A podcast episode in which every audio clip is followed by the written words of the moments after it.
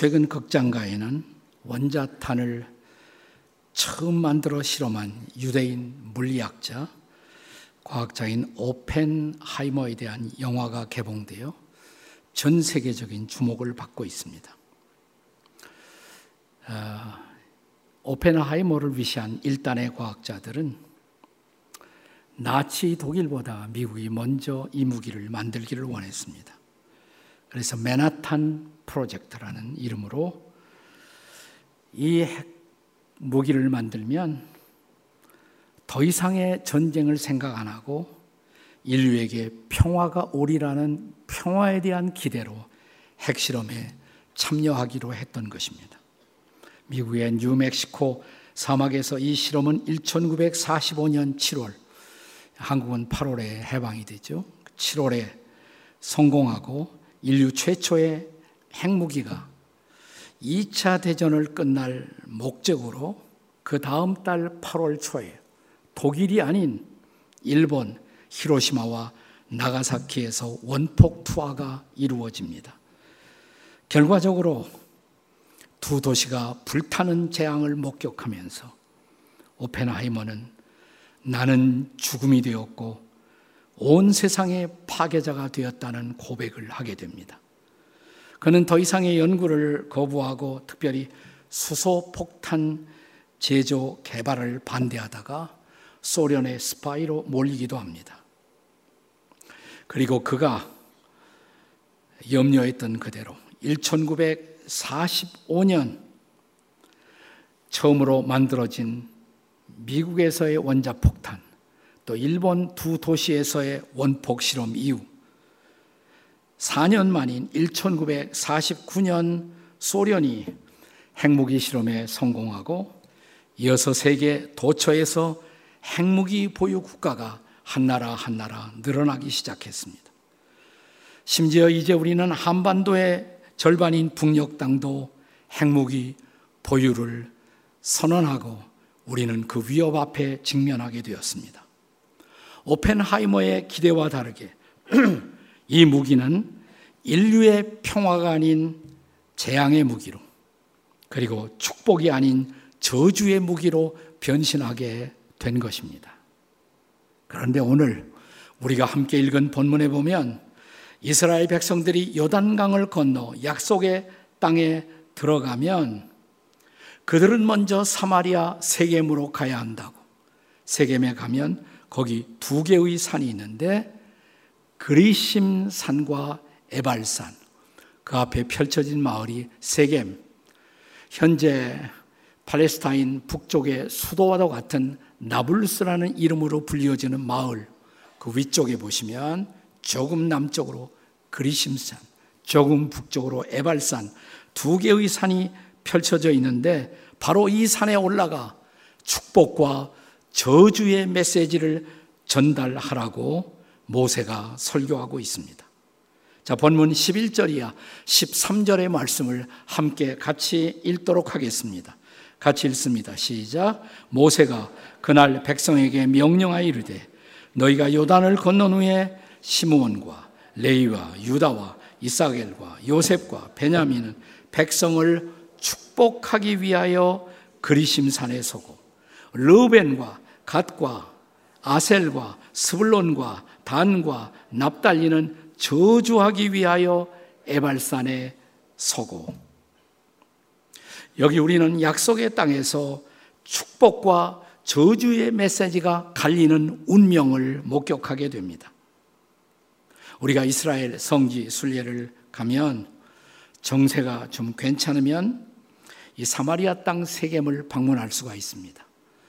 저는 여러 차례 20회 이상 성지 순례를 인도했지만 형편이 나쁘면 이스라엘과 팔레스타인의 갈등이 심하면 사마리아를 방문하지 못할 수도 있습니다. 또 어느 때는 허용이 되어서 방문하면 우리는 지금은 나블루스라고 불리워지는 세겜 땅 두 개의 산을 바라보면서 그리심 산에 오를 수가 있습니다. 그리심은 축복을 대표하고 에발은 저주를 대표하는데 저주를 상징하는 산에 순례객들을 모시고 올라가기는 좀 뭐하잖아요. 그러니까 거기는 안 올라가고 그 옆에 있는 그린심산 축복의 산에 올라가서 그 아래 펼쳐지는 사마리아의 평원, 그리고 이스라엘 평원을 바라다 보면서 함께 축복의 기도회를 갔습니다. 이스라엘을 축복하고 저 멀리 있는 우리 한반도를 축복하는 특별한 기도의 체험을 이 산에서 지금도 가질 수가 있습니다. 그렇다면 오늘 이 본문 두 개의 산이 가르치고 있는 축복과 저주의 레슨은 무엇입니까? 그 첫째는 축복과 저주가 한 근원에서 시작되었음을 기억하십시오라는 것입니다. 축복과 저주는 한 근원에서 비롯되었다는 것입니다. 자, 히로시마와 나가사키의 원폭이 투하된 이후에 죄책감을 느낀 과학자들과 정치인의 일부에 가장 중요한 숙제로 등장하는 것이 이제는 핵의 평화적 사용이었습니다. 실제로 핵은 가장 무서운 파괴력을 가지고 있지만 동시에 창조적인 생산력을 가지고 있는 것도 사실입니다. 그러니까 똑같은 에너지가 파괴력과 생산력, 파괴와 창조의 능력을 동시에 가지고 있다는 것입니다. 그러니까 전기 생산, 이런 것은 창조적 자산이라고 할 수가 있겠죠. 실제로 원자로 건설도 이런 에너지의 평화적 이용의 의도로 시작된 것이었지만 바로 옆에 나라 일본에서 볼 수 있었던 것처럼 지진과 쓰나미의 발생으로 후쿠시마 원자력 발전소의 사고가 오늘날 오염수 방출로 이루어져 오늘 한반도에 사는 우리에게도 민감한 현실적인 이슈가 되고 있지 않습니까? 핵 에너지의 창조성에도 불구하고 그 관리의 난제를 끌어안고 우리는 살고 있는 것입니다. 같은 핵 에너지가 생산과 파괴라는 동일한 원천이 되었던 것처럼 여러분 축복과 저주도 동일한 한 근원에서부터 비롯되었다는 것을 아십니까? 뭘까요? 그게 바로 하나님의 율법입니다. 아주 단순하게 말하면 하나님의 율법을 지키는 순종이 축복을 가져오지만 불순종이 저주를 가져온다는 사실입니다. 그렇다면 우리에게는 한 길의 선택만 허용되어 있을 뿐입니다. 우리가 정말 축복된 인생의 길을 걷고자 한다면 우리는 날마다 율법의 말씀을 붙들고 순종의 삶을 살아야 할 과제를 안게 됩니다. 그래서 약속의 땅에 입성을 앞둔 그들에게 모세는 그들이 요단강을 건너 그 땅에 입성하면 맨 먼저 이 산으로 가야 한다고. 자, 오늘 본문 4절의 말씀을 다 같이 읽겠습니다. 4절 다 같이 시작. 너희가 요단을 건너거든 내가 오늘 너에게 명령하는 돌들을 에발산에 세우고 그 위에 석회를 바를 것이며 그 다음에 조금 이어지는 8절의 말씀을 함께 읽겠습니다. 8절에요. 시작. 너는 이 율법의 모든 말씀을 그 돌들 위에 분명하고 정확하게 기록할지니라. 먼저 이 돌에다 석회를 바르라고 명하십니다. 왜 그랬을까요? 그 위에다가 석회를 바른 다음에 글자를 새겨 넣기 위해서인 것입니다. 자, 하얀 석회가 발라진 그 돌에 글자를 새기기가 쉽죠. 편리합니다.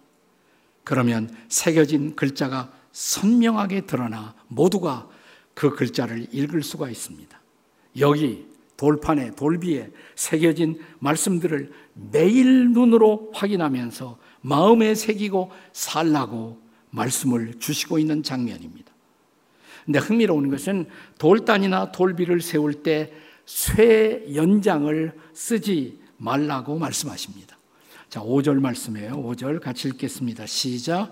또 거기서 네 하나님 여호와를 위하여 제단 곧 돌단을 쌓되 그것에 쇠 연장을 대지 말지니라. 왜 그랬을까요?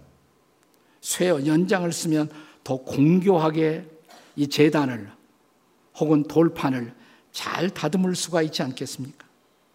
그런데 쇠 연장을 써서 잘 다듬어 놓으면 그 화려한 장식의 시선을 빼앗겨 오히려 말씀에 집중하지 못할 수도 있습니다.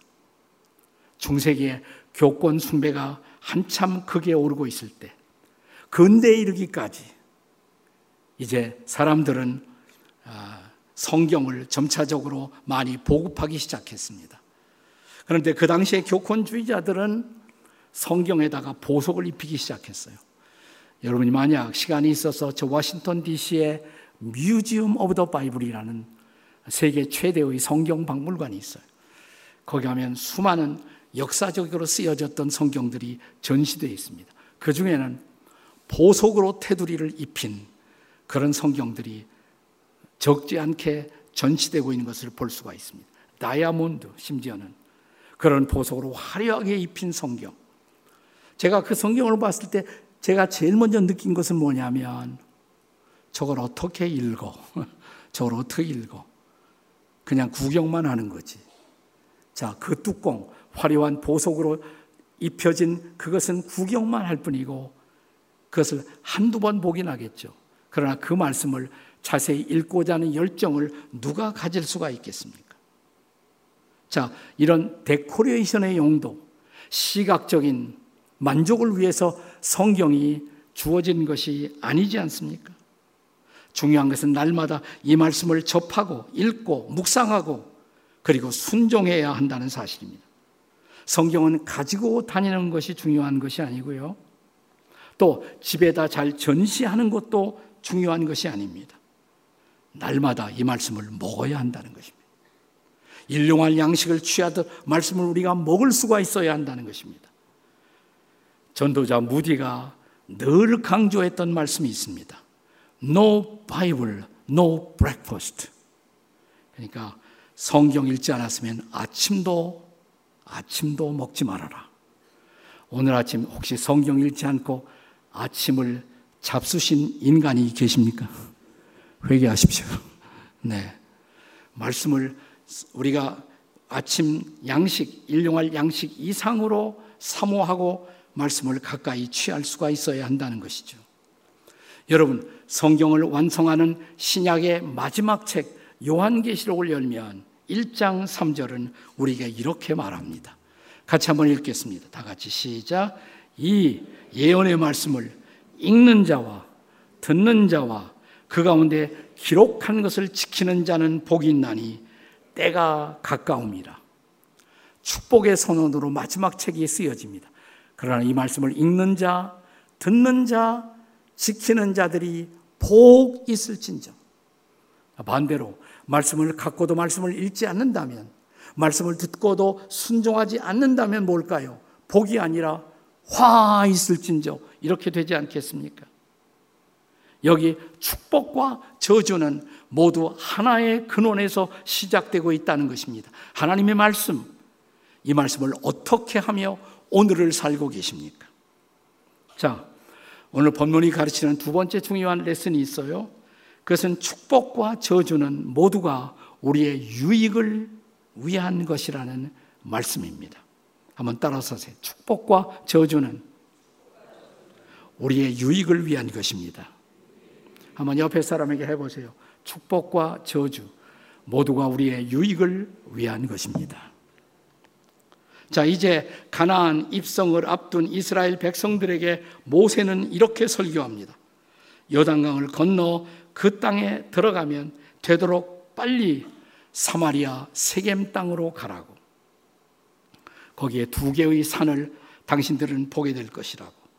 세겜에서 조금 남쪽에는 그리심산이 있고 조금 남쪽에 그리심산. 네. 세겜은 세겜이라는 곳으로 여러분이 지금 성지 순례를 가서 가려면 예루살렘에서 출발해서 북쪽으로 한 60km를 가시면 돼요. 그러면 세겜이 나옵니다. 자, 이 세겜에서 남쪽으로 보이는 그리심산 해발 855m의 산입니다. 근데 바로 맞은편에 있는 산 에발산이 보이죠? 해발 920m. 그리심산보다 조금 더 높은 산이 에발산입니다. 자, 이제 본문 12절의 말씀을 다시 한번 읽겠습니다. 본문 12절입니다. 다 같이 시작. 너희가 요단을 건넌 후에 시므온과 레위와 유다와 이사갈과 요셉과 베냐민은 백성을 축복하기 위하여 그리심 산에 서고 저는 이 여섯 지파는 굉장히 신났을 거예요. 축복의 메시지를 전달하러 선택되었으니까 얼마나 좋았겠을까요? 자, 그런데 또 다른 여섯 지파에게는 다른 미션이 주어집니다. 그것은 저주의 미션이었습니다. 13절입니다. 같이 읽어요. 13절. 시작. 르벤과 갓과 아셀과 스불론과 단과 납달리는 저주하기 위하여 에발산에 서고 그들은 저주의 메시지를 전달하도록 위임을 받은 것입니다. 그리심 사는 축복을 위하여, 에발사는 저주를 위하여 선택됩니다. 그리고 각각 여섯 지파에 의해서 축복의 메시지가 그리고 저주의 메시지가 전달됩니다. 그리고 하나님은 이렇게 말씀하십니다. 이 메시지가 전달될 때마다 백성들은 아멘 해야 한다고. 그런데 하나님은 축복보다도 저주의 메시지를 먼저 전달하게 하십니다. 왜 그랬을까요? 축복 이전에 저주에 대한 경고를 주심으로 축복을 받기에 합당한 자리에 서도록 회개를 촉구하는 의미에서 저주의 메시지를 먼저 주신 것이 아닐까 이렇게 생각이 됩니다. 만약 우리가 저주의 메시지를 받고 저주의 경고를 받아 그 죄에 빠지지 않는다면 그것은 우리에게 유익이 되지 않겠습니까? 그래서 성경은 축복의 메시지뿐만이 아니라 저주의 메시지도 함께 우리에게 전달하고 있는 것입니다. 자, 예를 들어 본문의 14절, 15절 처음으로 저주의 메시지가 전달되기 시작합니다. 이제 14절, 15절 말씀 우리 다 같이 읽겠습니다. 시작. 레위 사람은 큰 소리로 이스라엘 모든 사람에게 말하여 이르기를 장색의 손으로 조각하였거나 부어 만든 우상은 여호와께 가증하니 그것을 만들어 은밀히 세우는 자는 저주를 받을 것이라 할 것이요 모든 백성은 응답하여 말하되 아멘 할지니라 아멘 있습니까 여러분도? 아니 아멘 하라고 그랬으니까 아멘 하셔야죠 아멘이십니까? 네. 여기 뭐에 대한 경고예요? 우상숭배. 하나님 아닌 가짜 신을 향한 경배. 우상을 만들고 세우는 자들에게 저주의 메시지를 전하게 하신 것입니다. 만약 이스라엘 백성들이 이 메시지를 받고 우상숭배를 거절한다면 저주는 변하여 오히려 축복이 될 것입니다.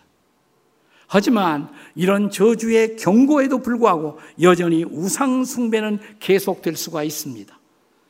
사실 구약의 역사를 읽어보면 하나님이 부르신 선지자들이 이 저주의 메시지를 혹은 심판의 메시지를 전할 때 이스라엘 백성들을 포함해서 주의 백성들은 순종하기보다도 더 많은 불순종을 선택합니다.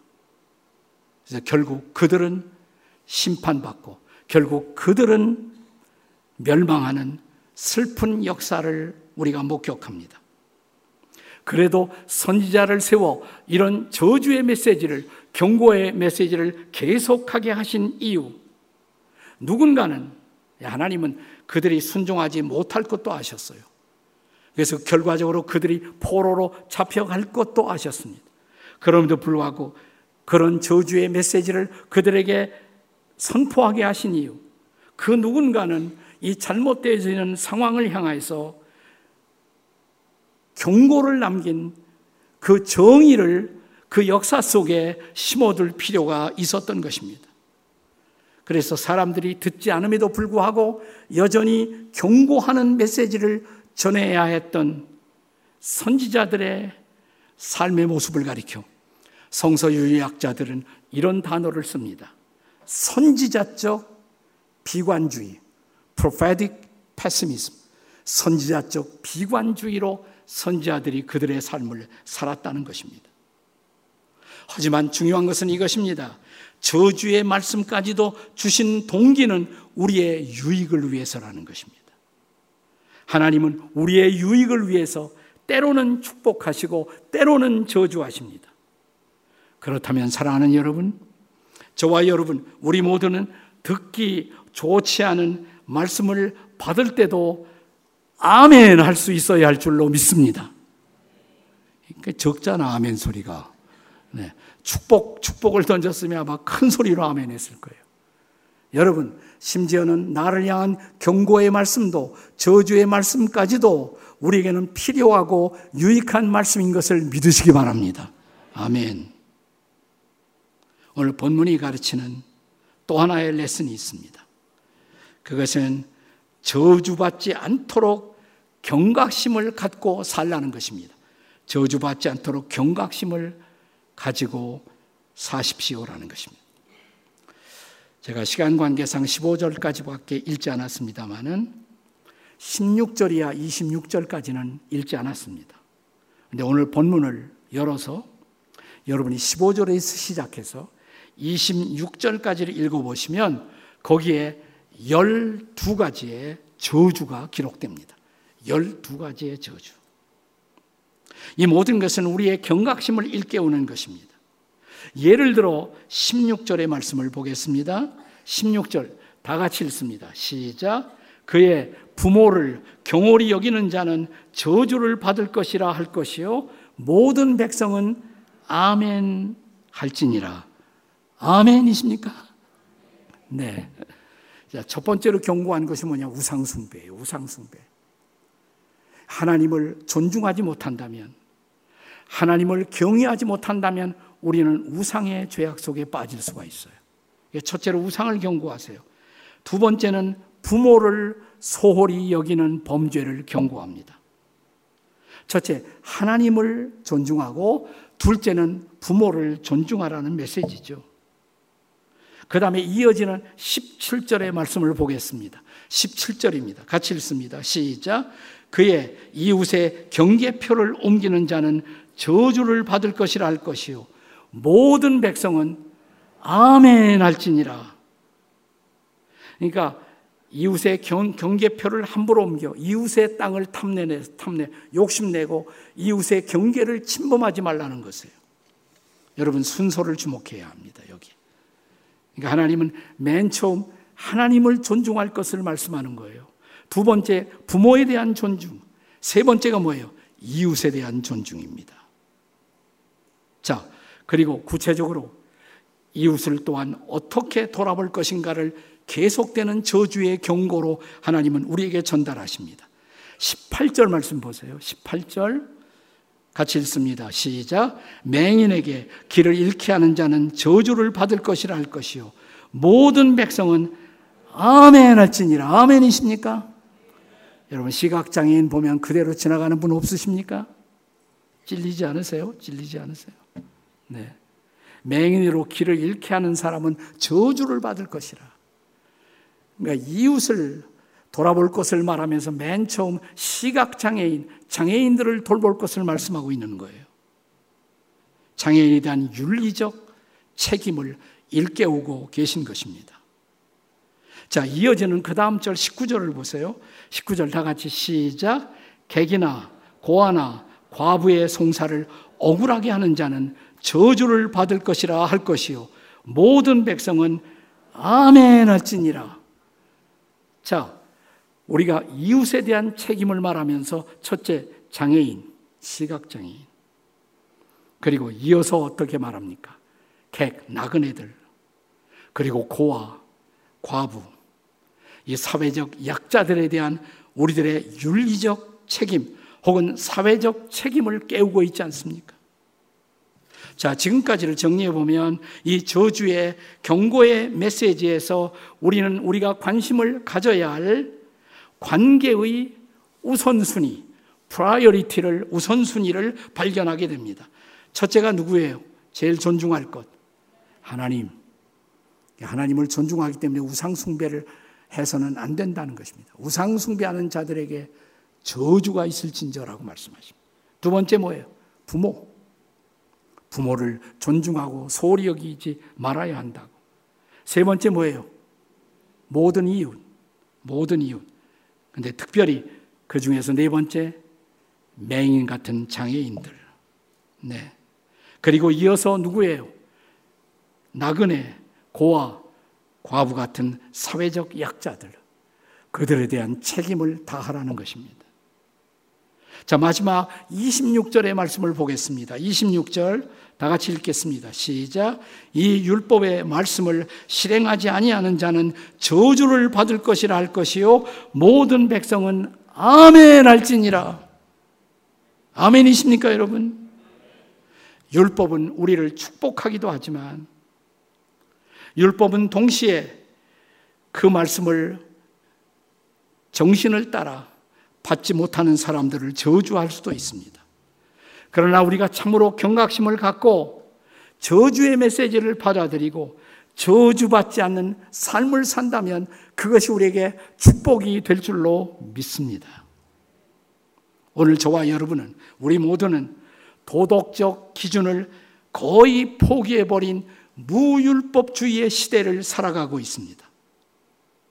그러나 우리가 도덕을 포기했다고 해서 우리가 율법을 포기했다고 해서 하나님도 도덕을 율법을 포기하셨을까요? 아닙니다. 하나님은 여전히 도덕이나 율법을 통해서 우리에게 말씀하고 있습니다. 로마서 2장 14절 15절의 바울 사도의 경고의 말씀을 기억하십니까? 우리가 같이 한번 읽겠습니다. 로마서 2장 14절 15절이에요. 시작.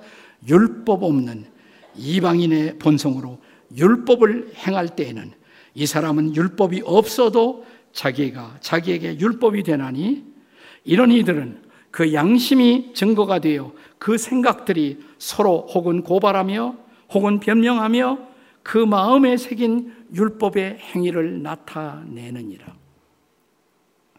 그렇다면 율법을 실제로 받을 수 없었던 이스라엘이 아닌 백성들은 어떻게 살아요? 아니, 그리스도인들은 구약을 통해서 율법을 이해하지만 그리스도인이 아닌 사람들은 어떻게 살아요? 그런데 바울은 이렇게 말하는 것입니다. 이방인들에게도 율법이 있다고. 양심이 율법이라고. 이건 해선 안 되지. 이건 해야지. 우리의 양심의 목소리가 율법의 기능을 대변하고 있다는 것입니다. 우리도 그 양심의 율법으로 어느 날 심판대에서 하나님의 심판을 받게 된다고 경고하고 있는 것입니다. 그리고 바로 그 율법으로 혹은 그 양심으로 우리가 심판을 받을 그 때가 지금 가까이 오고 있다는 것입니다. 로마서 2장 16절에 바울 사도의 말씀을 다시 읽어 보십시오. 우리 함께 읽겠습니다. 시작. 곧 나의 복음에 이른 바와 같이 하나님이 예수 그리스도로 말미암아 사람들의 은밀한 것을 심판하시는 그날이라. 아멘. 바울이 여기서 나의 복음이라는 단어를 사용합니다. My gospel. 나의 복음은 뭐냐? 그 복음의 한 중요한 요소가 뭐냐면 하나님이 예수 그리스도로 말미암아 사람들의 은밀한 죄를 심판하신다. 복음은 심판을 포함하고 있어요. 복음은 심판을 포함하고 있어요. 내 모든 것을 아시는 그분 앞에서 내 모든 것이 하나님 앞에 마지막 심판될 수밖에 없다는 것. 자, 그 심판의 날이 가깝다는 것은 무엇을 말해주고 있습니까? 여러분과 저는 우리는 지금 축복과 저주 사이에 살고 있다는 것입니다. 그리심과 에발 사이에 살고 있다는 것이에요. 만약 우리가 율법을 깨뜨리고 양심을 깨뜨리고 살아간다면 우리는 하나님의 심판, 에발산의 저주와 심판을 피할 수가 없을 것입니다. 그러나 나는 이미 율법을 깨뜨리고 나는 이미 양심을 깨뜨리고 하나님 앞에 죄인됨을 정직하게 인정하고 2000년 전 하나님이 보내신 구원자 예수 그리스도 그분 앞에 나와 그분이 매달린 십자가 나의 죄, 나의 허물, 내가 받아야 할 모든 저주를 대신 받으신 그분의 십자가 앞에 나가 그가 흘린 보혈의 피로 죄 씻김을 받는 순간 우리는 용서받은 자로 새로운 인생을 살 수가 있다는 것. 이것이 복음인 것을 믿으십니까? 하지만 이런 바울의 복음은 이미 용서받고 이미 구원받고 은혜 받은 우리에게도 우리의 모든 은밀한 것들을 마지막 결산해야 하는 심판의 순간이 오고 있다는 것. 그 심판을 각성하며 주의 말씀을 붙들고 하나님의 뜻을 따라 날마다 하루하루를 살 수 있을 때 비로소 복음은 복음이 될 수가 있다는 것입니다. 그렇습니다. 바울의 복음이 여러분과 저의 복음, 우리의 복음이 되셨습니까? 심판의 경고를 경청하고 저와 여러분은 저주의 자리에서 축복의 자리로 옮기셨나요? 에발선에서 그리심산으로 저주의 산에서 축복의 산으로 여러분의 삶의 현주소를 옮기고 살고 있습니까? 아니면 내가 하나님의 백성이라면서 아직도 에발과 그리심 사이에서 방황만 하고 있습니까? 아니 그리스도인이라고 하면서 사실은 저주받아 마땅한 그리심 산에 머물러 인생을 살고 있는 분은 계시지 않나요? 여러분의 삶의 현주소는 어디십니까? 오늘 여러분은 그리심에 거하고 계시나요? 아니면 에발에 거하고 계시나요? 하나님의 경고, 하나님의 심판의 외침, 저주의 메시지를 받고 에발에서 그리심으로 옮기는 사람들, 저주에서 축복의 자리로 삶을 옮기고 살아가는 저와 여러분이 되시기를 주의 이름으로 축복합니다. 아멘. 기도하시겠습니다.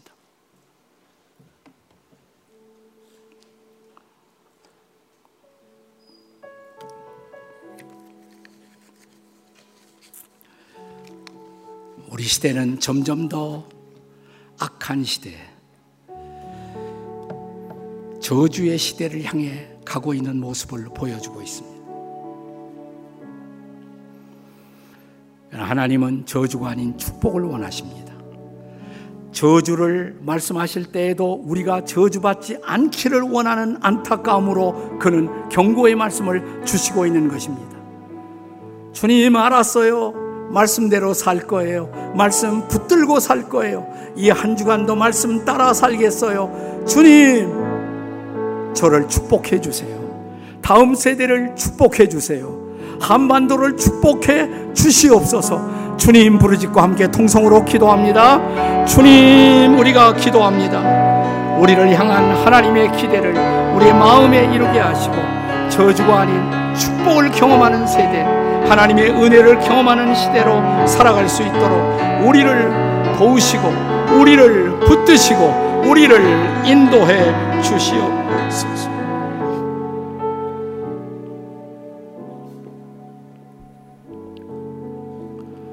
축복과 저주 사이에서 선택을 요구받고 사는 인생.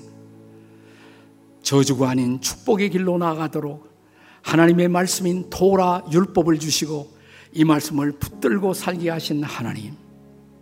감사합니다. 이 말씀을 축복의 말씀으로 받습니다. 그리고 이 축복의 걸음으로 이 말씀을 붙들고 살겠사오니 우리를 축복의 길로 인도해 주시옵소서. 우리 다음 세대가 그리고 이 한반도가 저주받는 세대가 되지 않도록 저주의 땅이 되지 않도록 이 땅을 축복의 땅으로 축복의 세대로 예비해 주시옵소서. 예수님의 이름으로 기도합니다. 아멘.